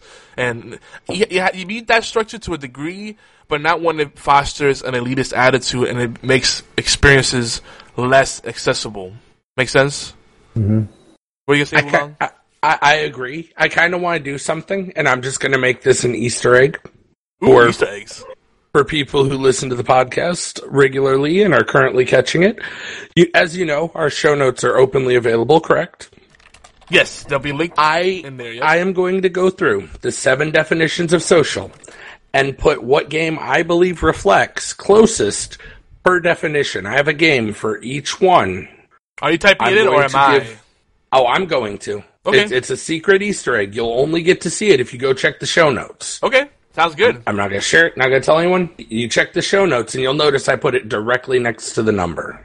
oh I like it Yeah, special little Easter egg for the folks. It's a good idea because those meanings seem pretty similar. I mean, they are similar, but the, they have a distinction in each definition. So it's, good- it's it'd be neat to see how that's reflected in, the- in the video games. So you know, our creative conundrum today, as gamers and as game designers, is is kind of getting to the heart of, of online games because obviously video games are moving towards that, and people are really fighting it. Like people want more single player stuff, and I think there's too much single player stuff, and it's actually making it easier for people to be antisocial. Now, I think they should still make it, keep making single player stuff, obviously, because some people don't have internet access or they don't want to play with other people, and that's fine. But I think in in a multiplayer setting, we need to have less of the lone wolf stuff and more of a focus on community and on teamwork and stuff like that to kind of weed out the toxicity, right? Yeah, that's when you get people that are that get to the point where they're like, okay, you're not doing your job, and that's where salt starts. I think the salt starts because it becomes too much of an individualized thing rather than spreading the responsibility evenly throughout the team. So we look at the team opportunities rather than individual. And that, again, it's the same thing, Yogi. When somebody, even if it's a team, even if it's a team goal, if it's a team thing to where like, you know, like Heroes of the Storm, and I'm not gonna say it's bad. Heroes of the Storm is one of the best team games that I've ever played in my life, literally. But it's getting to the point where people are starting to get super salty in that game just because somebody's not holding up their end of the bargain or their end of the team. But it's still far less than League of and Legends. it's making it and it's making it a single it's making it it's to where people are soloing people out saying you know the bottom the the Valla is being stupid she should be doing the most damage and she's running away yeah. you know what i mean But it's, getting still to that point already Like, Heroes of the Storm is still on the other side of the spectrum when you compare it to like a Call of Duty or League of Legends. Those are like the worst. So they're doing something right. But again, as long as there's you got to think about how long they've been out too Heroes of the Storm's Right. been out just just over maybe two, less than two years. Call of Duty's been out for ten. You know, League of Legends has been out for ten. You know, it's it's to the point where it that long of a time that these games have been out. That's how long it takes to get that toxic. Well, here's the thing too: the more popular a game becomes, the more you start attracting the bad seeds. Then on the flip side, there are some of those folks that have the veteran, the toxic veteran mentality. Like you know, and MMOs are pretty bad with this, where you have the people been playing since day one. Like, oh, I've been playing since vanilla a while, and I, I played well before they had any expansions. You know. I played this patch 0.00 0.0000001, you know, stuff like silly stuff like that, and it's a badge of honor. But they do it to the point where they make everybody else who joined late feel like a total scrub, and they keep reminding them of it, and and then they just do jerk face things. So, I, you know, and again, no social system is gonna be perfect because humans are imperfect. But I think there's things they could do in these games to shape it better. And I think Heroes of the Storm is on the right track because they're focusing more on the team opportunities, less and less on the individual stats. And the more you move away from the individual stats, the more you can look at this is what we did this is what we did well on the team. For example, what is what it would be a very simple thing to have uh along with replays, why not have a chart of where like a like a heat map, and you can see where the team is concentrated and where the, in relation to objectives, and then have like bar graphs that show, represent you know at what point the team was working well together and what time the team was doing well bad poorly together, what time the team was was, was spreading apart. You know, have the heat map showing oh you were really working tight together at this point, and here you were, you were really spread out, and you could correlate like look at this part of the heat map when we were really spread out and doing our own thing, and we weren't in the in the proximity to objectives, our performance dipped down significantly, and that and you can start looking at those visual representations as the team. Well, but what developer wants to put that out because that's going to take a lot of work to do. No, the, but the data's already there. Like they're getting But that already, right? wait. The data's But still, like you have to have the you have to have the algorithms. You have to have everything that's going to accommodate those numbers. Whether it's going to be, you know, this when we were in this proximity, when we were less than, I'm to say in game. You say in game feet, right? So like you were eh, less than less than 20 in game feet away. This is what happens. This is this is where the numbers go. Dude, that's a lot of code. I I, I don't. I'm not a coder. I'm not a by experience PC, you know, not PC, but experienced coder by any means. But I know for a fact that's a lot of freaking work. But they're capturing that data already. This is rep- they're just providing an overlay for it. I'm, I'm, okay, go, go, go ahead, Long. All right. Here's the biggest problem with that. Is the problem you're trying to solve that may also turn around and, and it, it might basically make it worse. Because think about it. You look at the heat map and you're like, oh, you guys were working really well together here. And then you look at another fight and it's like, well, you guys basically lost this fight because this guy was way over here. Well, now the team's going to be like, well, see, it's all this guy's fault. If he wouldn't have been over here, we wouldn't have lost this fight and we would have carried momentum. Ah, so it's all this guy. You anonymize it. You anonymize it, so everybody's a blip, or it's just colors yeah, but and you bars. just played the game, right? So I mean, you're gonna know. You're gonna be like, well, right here is where our Zagara was was top lane while the rest of us were fighting, and you know it, it's blatant right here. Just look at the map. That was Zagara right there, and then it gives people the ability to just kind of play the blame game on each other. They can be like, well, this team fight went bad, and th- we didn't have as good a team presence here because this character missed it, their their ult, or our initiator didn't go in strong, or you know, whatever it is, it, it basically gives people excuses. Excuses are the biggest pain in my existence. As people will, will take that out every chance you give it to them. And Yeah. if they see the map, they're like, oh, well, this is someone else's fault. Really, it's not my own. Well, here's another thing. That would be you make it was- available only post game. Like, remember Obi we were talking about this? Like, the less Well, you no. have available during the match, the better. You want some yeah, like it would be it would be a much. great tool. It would be a great tool for excuse me. It'd be a great tool for for learning or learning process or even uh, for an, an actual team.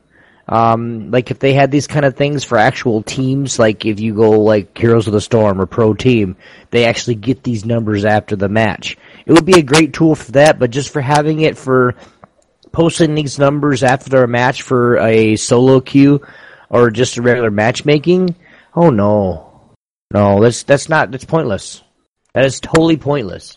I mean, it could tell you, could give you, you know, spots saying, saying, and you know, if you're looking at those numbers and you're looking at yourself, knowing that each person is going to look at somebody else going, well, we lost that guy, especially if the guy's streaming. Well, we lost that guy because uh, the Valla was stupid and didn't want to go in like we were supposed to, or the the Diablo didn't initiate like he was supposed. to. He was being stupid. You know, it's just there's there, like you said, there, it can make it a lot worse. Yeah, and, and and again, there's always a flaw with every system, but I think the more you anonymize the data and look Flaw more, with your system. you know, listen. The, the- point I'm making though is that the less, the more you can take the focus away from the individual and look at as a team, we we messed up here because we were we weren't working together, you know, and you can see how the other what other teams doing and learn from those things. I, I think if it's more anonymized and it's more focused on the teamwork and there's less data available during the match, I think that's another problem is the more data is available during the match, the more people will use that as like, hey, look, your your creep score is low, or hey, your experience soak is bad. You know, people look at that kind of stuff. Oh, your kills are low, and they, and they, they they get so preoccupied during the match. You know, that's that's a that's a big thing that leads to toxicity because people are like already five minutes in, they're like, well, you're not where you're at, you're falling behind, we're gonna lose. We this. lose. Uh, GG, GG, GG. And then that's when people start trolling more and more and more. I understand what you're saying, Yogi, but it's to the point where they're not going to do these things. That's why it hasn't come out yet. That's why a developer hasn't initiated it and, and, and, and, and brought up the, you know, said, hey guys, let's do this. Because it's not going to make the game any more fun than it already is. It's not to, it's not to bring new people into it, especially those people that, and we've come across them, Yogi and Fatal, to where you say, hey, do you play MOBAs? Oh god, no. I'll never ever play a MOBA again.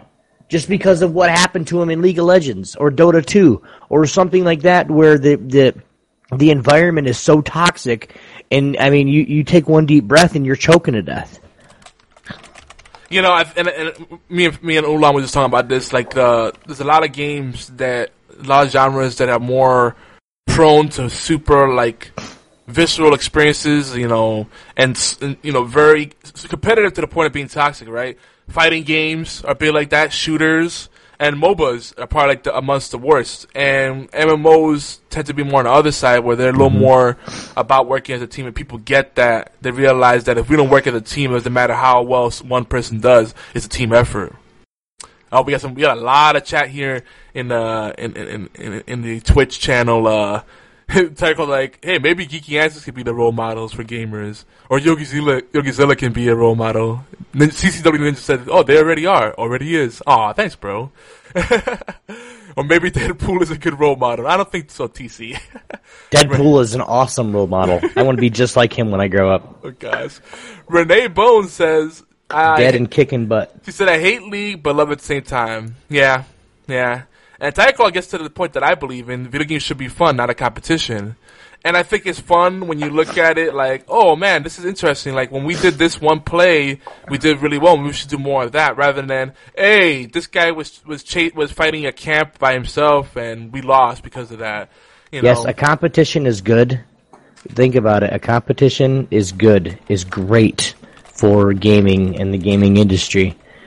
But when it comes down to where the game gives the player something to strive for, whether it's Diamond in League of Legends, or whether it's Global Elite in CS:GO, or it's uh, it's uh, Tier Ten. I f- forgot what he called it in in Call of Duty. You know the when you actually Master Prestige. yeah, you go Master Prestige in Call of Duty. That's the. I mean, you people know you've been playing for a while unless you hacked it. You know, um, you know, there's things to always strive for in games. So I mean, once if people can think about what's going on in the game around them, not just themselves, the gaming industry is going to be a better place anyway. So, but Yeah. anyway. I gotta go get something to eat, guys. Thanks for having me. Everybody else on the stream, love you guys. We'll see you guys later. Um, Fatal will tell you the rest. See ya. Later, bro. Take it easy, Obi man. You better be here when I get back, Fatal. And that's when I disappeared. He Yeah, says I'll he's be installing. Plan Uh, completed. I'll be mad, dude. he's installing Oh, I'll Vision. He said he's installing the Division on uh on PC. he already uninstalled it from the Xbox One for whatever reason. Yeah. Well, I haven't, I haven't started the, I haven't started my stream today because we got a few things. I wanted to join you on here, of course, today, and then I we had the NSFW. Um, I got Sunday Dose tomorrow. We got Fast Lanes tomorrow. I mean, there's a whole bunch I got to do. There's a lot going on. Yeah, so I will be back, guys. Myself, Yogi, love you, buddy. Fatal, see you later. Everybody else, love you guys too. See you soon. All right. Well, actually, we're already almost getting close to that point where we have to start wrapping up. We got about Oh, I gotta go get half my, hour. I gotta go get my Qdobas, man. Oh boy, stop it. I'll send you a picture, Yogi. So, you know, I, I, I gotta tell you, Michaela, Michaela knows what's up. I, I I miss League of Legends at times. I really do. I like playing with my friends. It's a game that we all have in common. We can all jump into it, and it feels like it's like riding a bike. You always jump right back, back into it. And I like, you know, the art direction and the character. I feel really invested in them. Like, I love playing Shaco and Draven and Jinx and Zyra and Ahri and, you know, Mor- or, or, or Morgana or, there's, there's a lot of great characters to play in the game. But, it's just that the community. It's not a game that I enjoy playing by myself because even though I've been playing since the very beginning, I've been playing before League of Legends was even a thing. Back when uh, Dota was a mod, you know, I have a lot of experience with MOBAs, but it's like you come into these people that all they play is this one game, and they feel like they're better than you. If you don't play the way they feel is the proper way to play, you know, and, and it's interesting because uh, these games are blossoming because apparently a lot of people have angst and they love that toxicity. But there's so many more people that would be playing these games if they if, if it was more approachable, you know, and people weren't being elitist about it, you know. You know what? I, I think we've had a brilliant idea strike through uh, the, the comments here in the chat and what you're saying. And so I am going to sweeping declaration call to action. I need Okay. four players. Oh. I need people who play League of Legends. But get this here's the twist. I want me, and I'll pick up any four who want to play. If you've never played a game, if you're an experienced veteran, I don't care. But there's only one rule. All we do is play to have fun. We're going to pick up a five man team. I don't care if you want to go Teemo Jungle, if you want to go Morgana ADC. I don't care. We can do whatever we want just to make it as fun, meta breaking, ridiculous as we can. And we're going to be the Geeky Antics squad. Like I'll I've I will download League of Legends right now. I just I re uh, reformatted my computer a little bit a little while back. I will re-download League of Legends, pick up any four people, and so long as we are all playing together, we just play the goofiest, funnest, whatever we want. And if you guys want to, what we'll do is, uh, I'm sure we can make this happen. We still have the forums, right, on geekyantics.net. We do on the Facebook page. I will start a post there. And I want you guys to just throw me your summoner name. And literally, we will go in with the goofiest teams we want. If we want to play it, we can play it anywhere, anyhow. Doesn't matter. Urgot Jungle, let's go. Yeah. Like, let's just done that. play to have fun. And literally, let's see if we can do something with it. Let's see. Let's see if we can just inspire people to try and have fun. If not, they're going to get free wins. They can't really get salty about it. And if we win, look at the goofy stuff we won with, and we could all just celebrate and have a good time. I think it'd be fun, and I would like to do that. So, because I love League, I do, but I hate the community. So if we could get five people who just want to play and have fun and keep ourselves having fun playing a game we enjoy, why not do it? We can we can be the timey wimey tea time group, the Time Lords of Dissension. I don't care. We'll give it a fun name. We could be the Rainbow Skittles of Fruit Loop Valley. I don't care. But we're just going to have fun with it. And th- I think that's the goal. That way we can maybe all go back to having fun on League of Legends and just forget about the community. Forget about the other guys. Whatever. They can go do what they want. We'll just go have fun. Yeah, my go-to mode to have fun in League, if I do happen to play by myself, is ARAM. See, a lot of people do that, but I say, why miss out on the fun of like Summoner's Rift just because people want to be salty? We can all go in together. Yep, yep. That's what I was saying. Like a normal queue, people play for fun. Like even in ranked, it shouldn't be that salty. But man, you know, people get the e- elo hell, you know, or heck, better yet, if people get offended by the word hell. You know, solo queue heck is, is kind of a real thing because what happens is people that have expectations or just bitter, things don't go their way, they throw the match, and it happens a lot. And you know, as much as one player can carry in League of Legends, if you have a bad team, I don't think it don't matter who you are. If you have four really bad players that aren't, and they're bad because they're not even trying, they're purposely throwing the match. Most single player can turn it around, which is why I say the the solo queue oblivion is a real thing because it's what happens. People could just keep throwing the matches. Yeah, they have a new uh, queue system now for ranked play. They, they were talking about that on the, on the uh, League of Legends podcast, uh, community podcast, which they started about five weeks ago.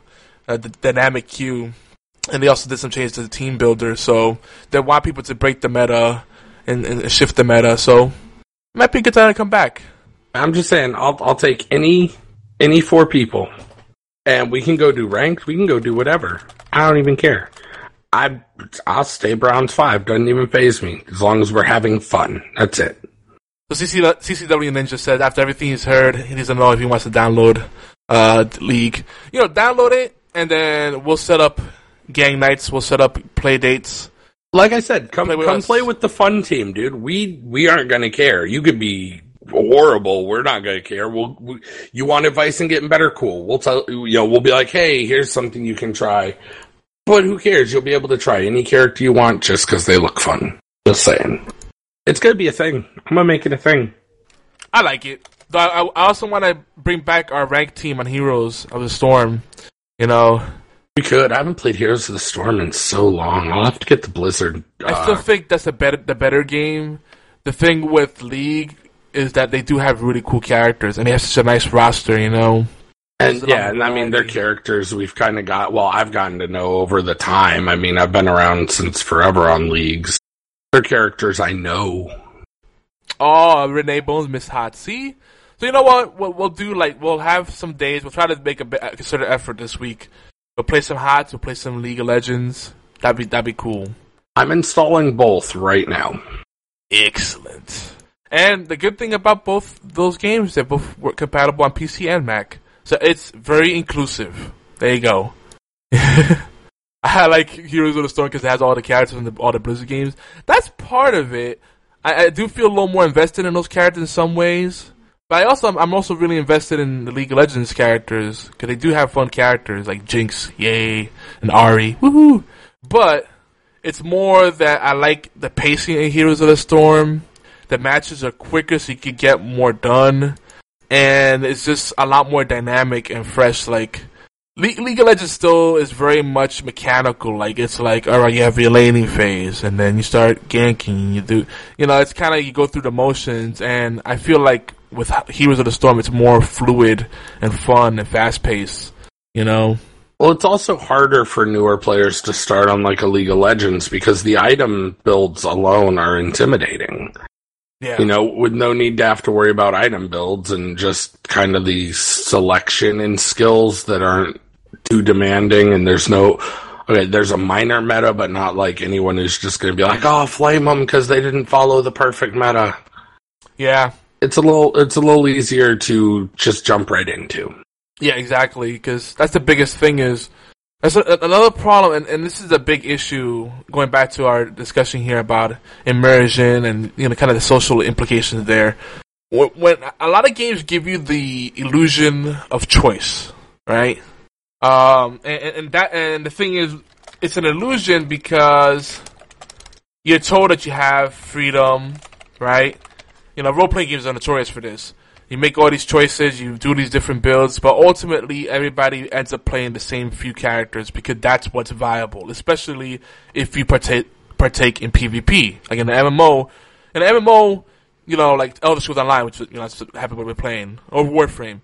You know, if you just do questing, you can build pretty much any way you want. But that that freedom pretty much disappears in PvP because you're forced to do what's viable so you can stay competitive, unless you don't mind losing a lot. You know, and now with MOBA, it's a little different because the meta is more about what's popular, not necessarily what's viable. But the mo- but the thing is, I, I dislike the whole inspection thing. You know, um, I, I think it's intrusive. I think it'd be something you can only turn on for select players so they can help you with your build. But the fact that a lot of games will allow people to inspect you, you know, without your permission and go, that's the wrong build. Oh, noob. And then they start throwing the match. Oh, GG, we lost. This is a noob. you know, and, and, it's silly because a lot of times you could do different builds. You know, why does it gotta be Infinity uh, Edge or you know Bloodthirster all the time? You know, you don't have to rush certain items first. You know, maybe there's a certain you're going more for utility. You know, there's different ways to do things.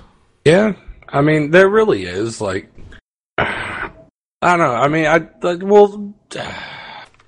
I I'm so torn because like the competitive part of me, I understand the meta and I understand how metas come to be developed and why they exist, but at the same time, there's always those people who can just shatter that meta, you know. Um, so I'm gonna make a really weird example in this. Okay. All right. Um, Call of Duty, like I said, I've been trying to get competitive again for a long time, it was believed that SMGs ran things, and now in this in Black Ops Three, it's kind of the SMGs have been so nerfed that ARs run things. no one really looks at pistols or secondaries or anything until there was a match, and there's a pro player goes by the gamer tag of Nagafen, and this guy has a crazy good trigger finger in a competitive professional match he pulled out the M6 pistol, which is a secondary, it's a semi automatic pistol, and bursted down two pro players to clutch around. And from that point on, pro players had to then ban an M6 pistol against him. It was not in the meta, no one expected it, but because he had it in his back pocket and he just boom messed up you know messed him up took rounds off him. It was crazy. And people just they weren't ready for it. So the meta does exist, but every now and again you get those Nagafin, Soul Wolf kind of guys who come out and they're just like, I don't like the meta. Let me see what I can do to change the meta. And, and it's funny because the meta is always fluid. So as it develops, there's always a counterplay to the meta. So right now everybody's using stuns, uh, concussions, and flashbangs in Call of Duty, right? yeah. which means tac mask has to be run so that you don't get stunned or concussed or blind. But if they stop running concussions and stun grenades and someone has tac mask on, they're like, "Oh, you're silly. That doesn't make any sense because no one runs those anymore." Yeah, yeah. But then all it takes is that one guy to throw a flashbang and and blind three members of the team and get a triple kill before they're like, "Man, I, I don't know how that happened. No one runs flashbangs. What was he thinking? Yeah. And the one guy with the tac mask is like, I don't know, but I killed him because I was ready. yep. You know, and so metas force people into kind of these these pigeonholes, and some people adhere to them strictly, and that's the way it has to be.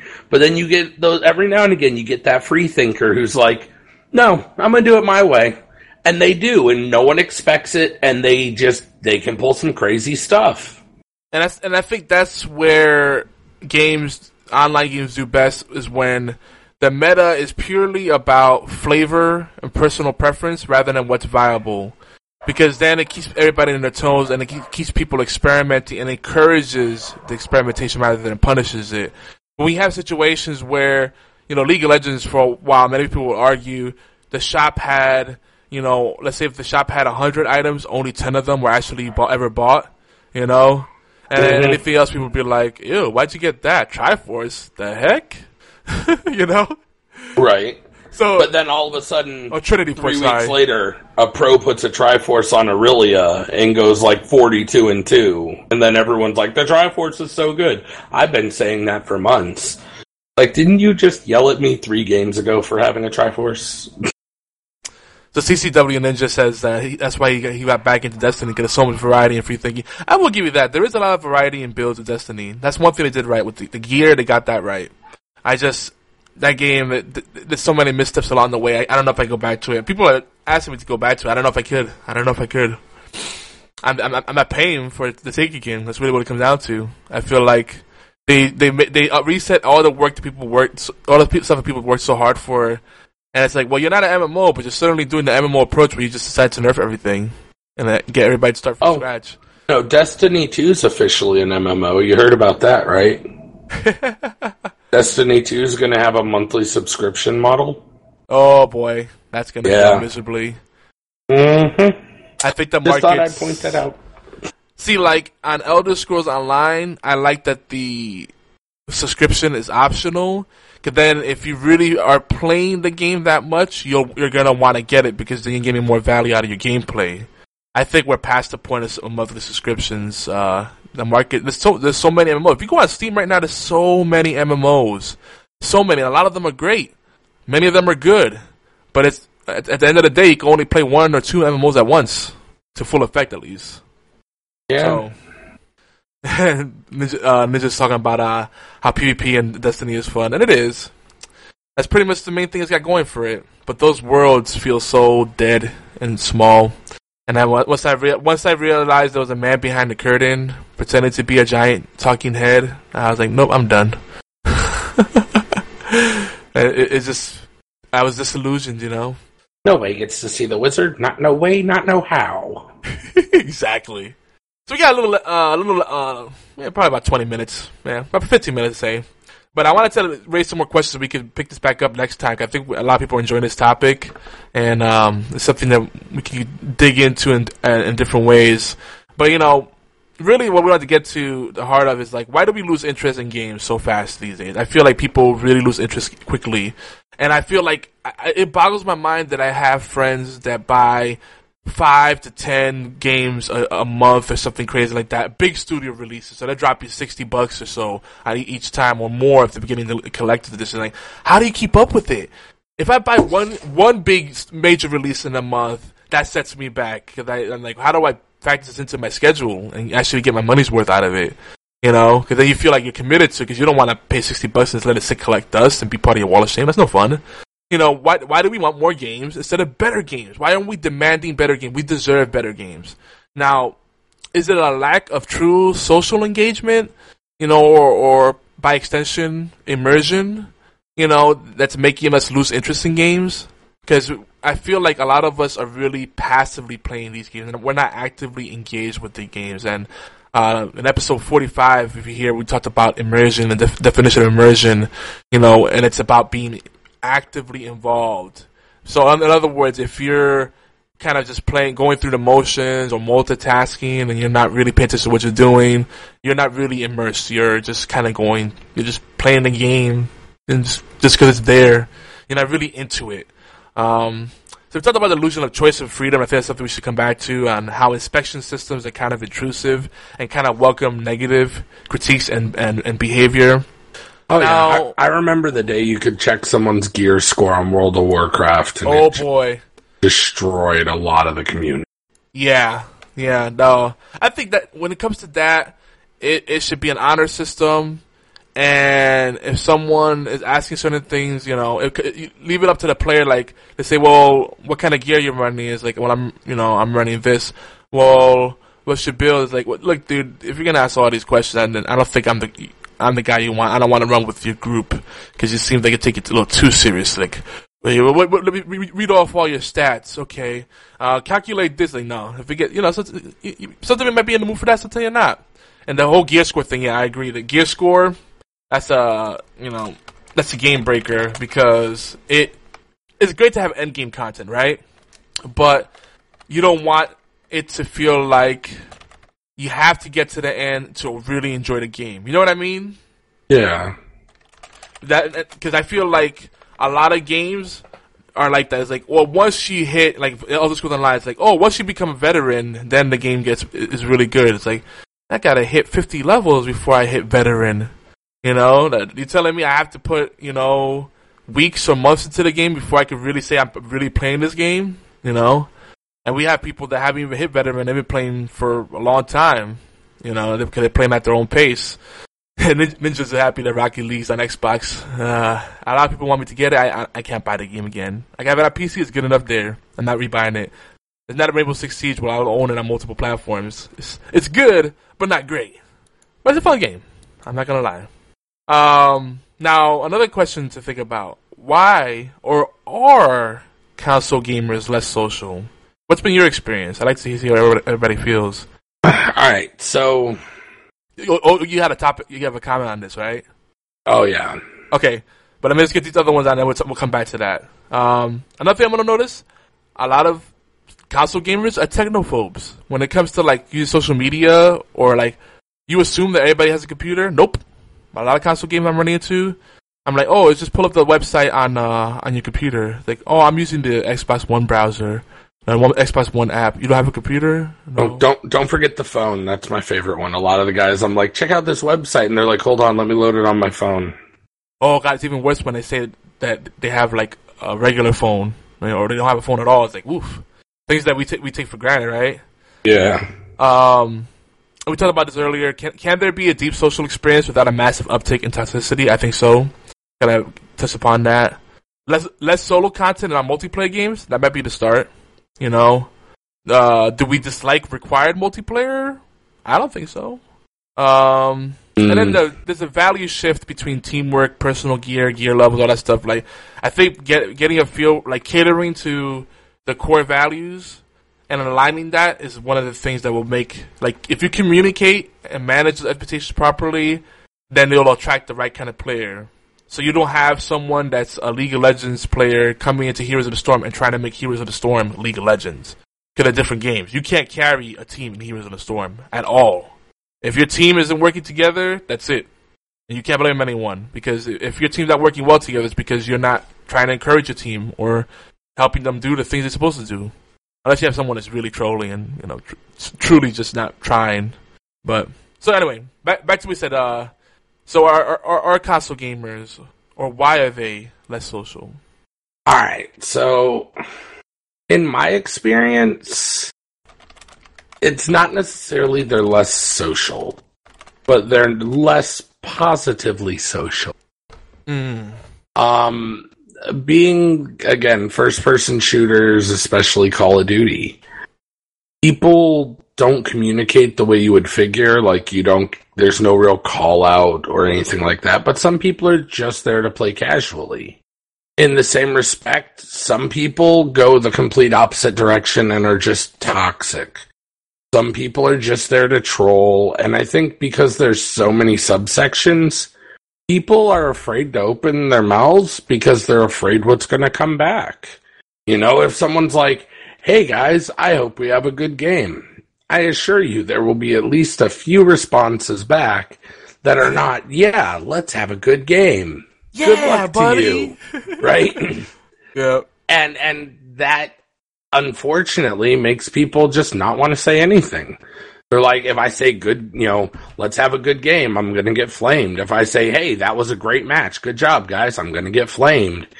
You know, if I say, man, I had a really lucky game. I'm going to get trolled or I'm going to get flamed. And people are going to just start being, well, I carried that noob, or I did this, or I did that, and it, they just don't. They'd rather just not even open their mouth. They're like, I don't even want to hear it. I'll just mute my mic, put on some music, and forget about it. It's sad, but that seems to be the state of things. And my experience lately has been that it's a lot easier to get into gaming on console. But when it comes to communicating and getting people to plug in and interact beyond their game of choice, it's it's it's weird. So like you have the benefit of the uniformity. It's a common framework because even on PC, like yeah, most people are on Steam, but there's a lot of people that don't bother checking their Steam messages. They don't have it up all the time, so Mm. there's not that common framework. And then you have to track down people to get something going and really make a concerted effort to have coordinated efforts, right? Mm-hmm. Basically, if you don't schedule, it's not happening. But you know, so on, on, on console, that part, that social is good. And toxicity, obviously, because of that accessib- accessibility, is much further. But I think there's more opportunity for people to be social on on console right now. The issue is, to me, like when I look at the uh, the social interaction beyond the game, or just getting out of that rut, I, I feel like a lot of console gamers are still in that mindset of of, of lone wolfing and single player content. That when you like invite them to a gaming clan or a guild, or you say, "Hey, let's do this group dungeon," like what? A group dungeon? Th- That's a thing? Like I, I, I, I Elder Scrolls Online. I keep going back to Elder Scrolls Online because it's the easiest reference for me right now, obviously, because that's what I'm playing a lot of. Um, you know, they, they have typical dungeon, typical instance dungeon, group dungeon is like four man, a four man dungeon, right? When I tell people in our guild about the, hey, let's run this twelve man uh, trial, they're like, what, what, what? What's that? Like, it's a, it's a dungeon, but for twelve people. Like, what? you know, Cause, and, and, and, it's it's it's still a fresh idea for people. Like there's still people missed like completely mystified by the fact that you could play games with people online on console because it's still a fresh thing and there's still a lot of opportunities there.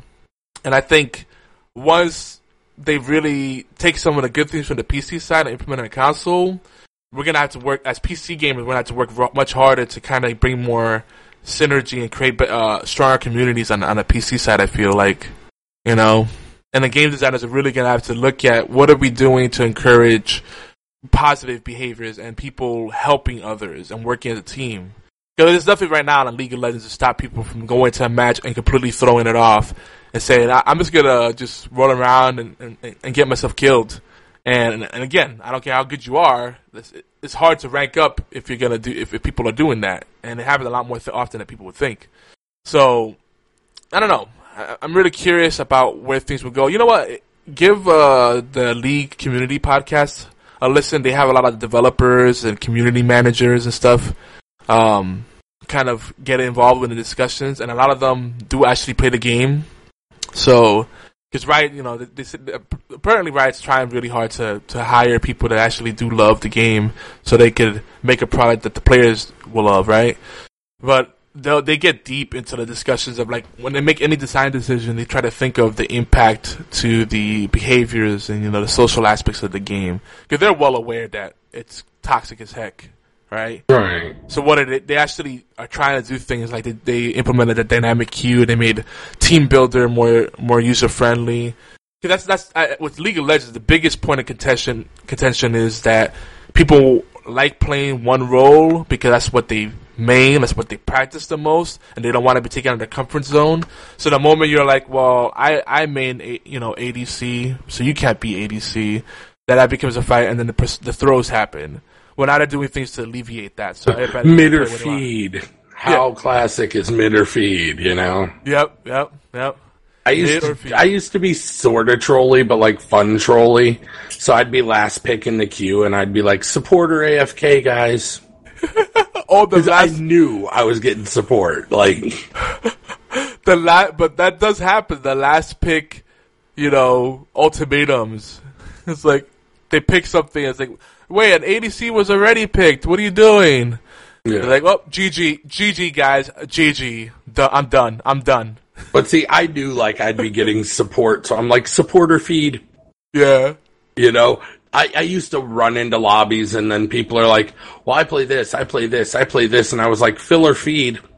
That's right. I'll fill in any role we need, or I'm feeding. What's up? Deal with that. And I don't mind filling either. I just the least the part the role I usually like the least is jungler because people have really unrealistic expectations for a jungler.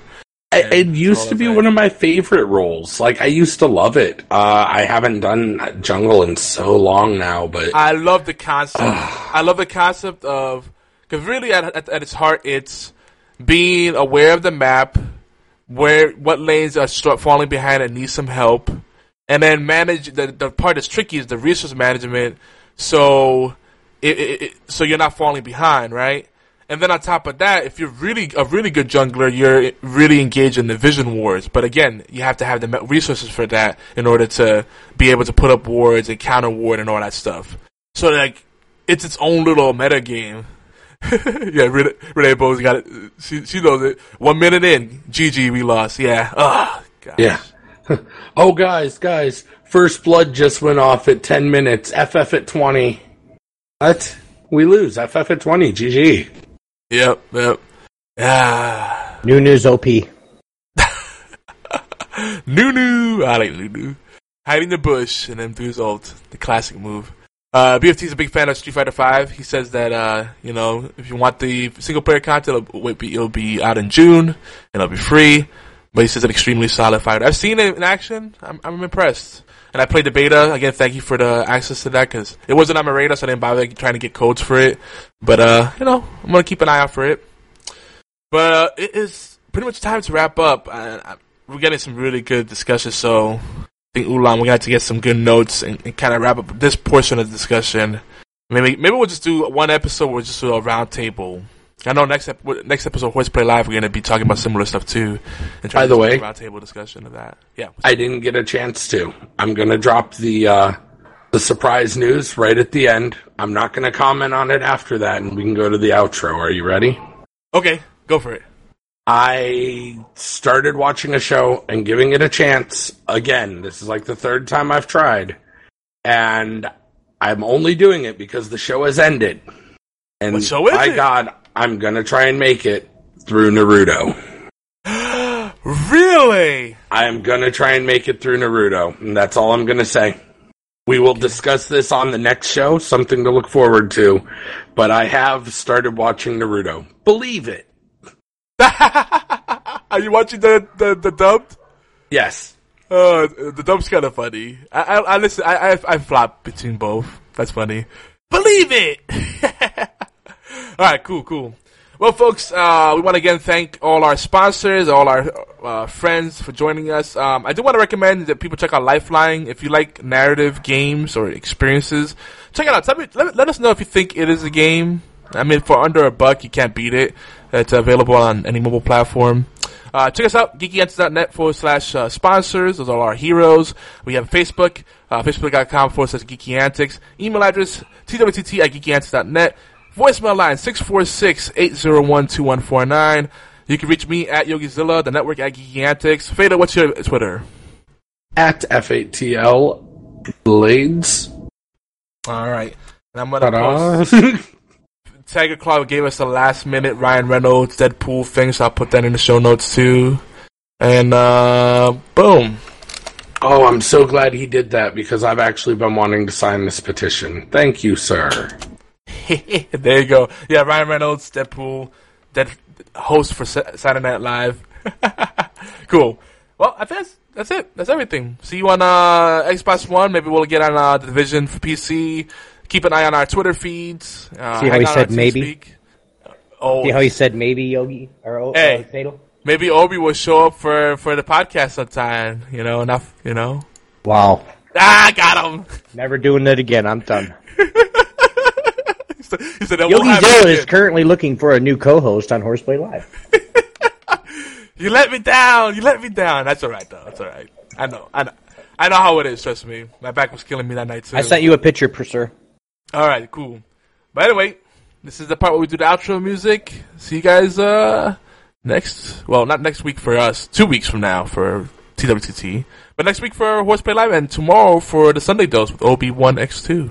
And they're also doing the Not Safe for Wrestling podcast, NSFW, today, maybe? Yeah, it should be happening today. Okay. See, you guys are you guys are not committing either. It should be, maybe, perhaps. All right, guys, take care. Peace. We thank you. We thank you for every crumb, biscuit, and cake you bring to the table. Because Doctor Who belongs to all of us. What you bring to the timey-wimey tea time in your live chat participation, comments, likes, shares, tweets, and voicemail, all of it means the world to us. Love. True love never fails. Do you like it?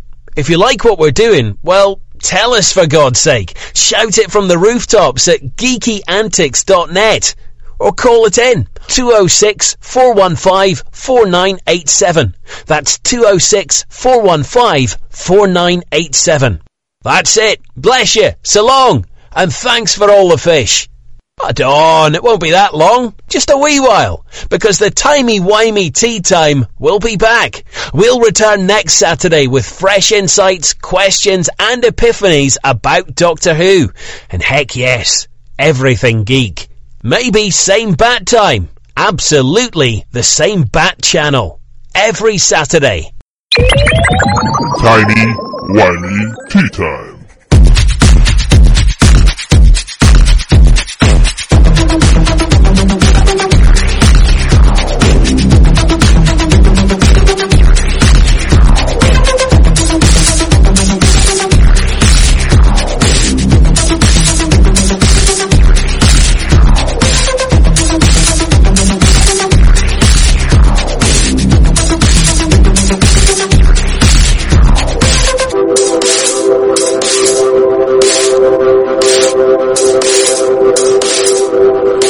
Gusta.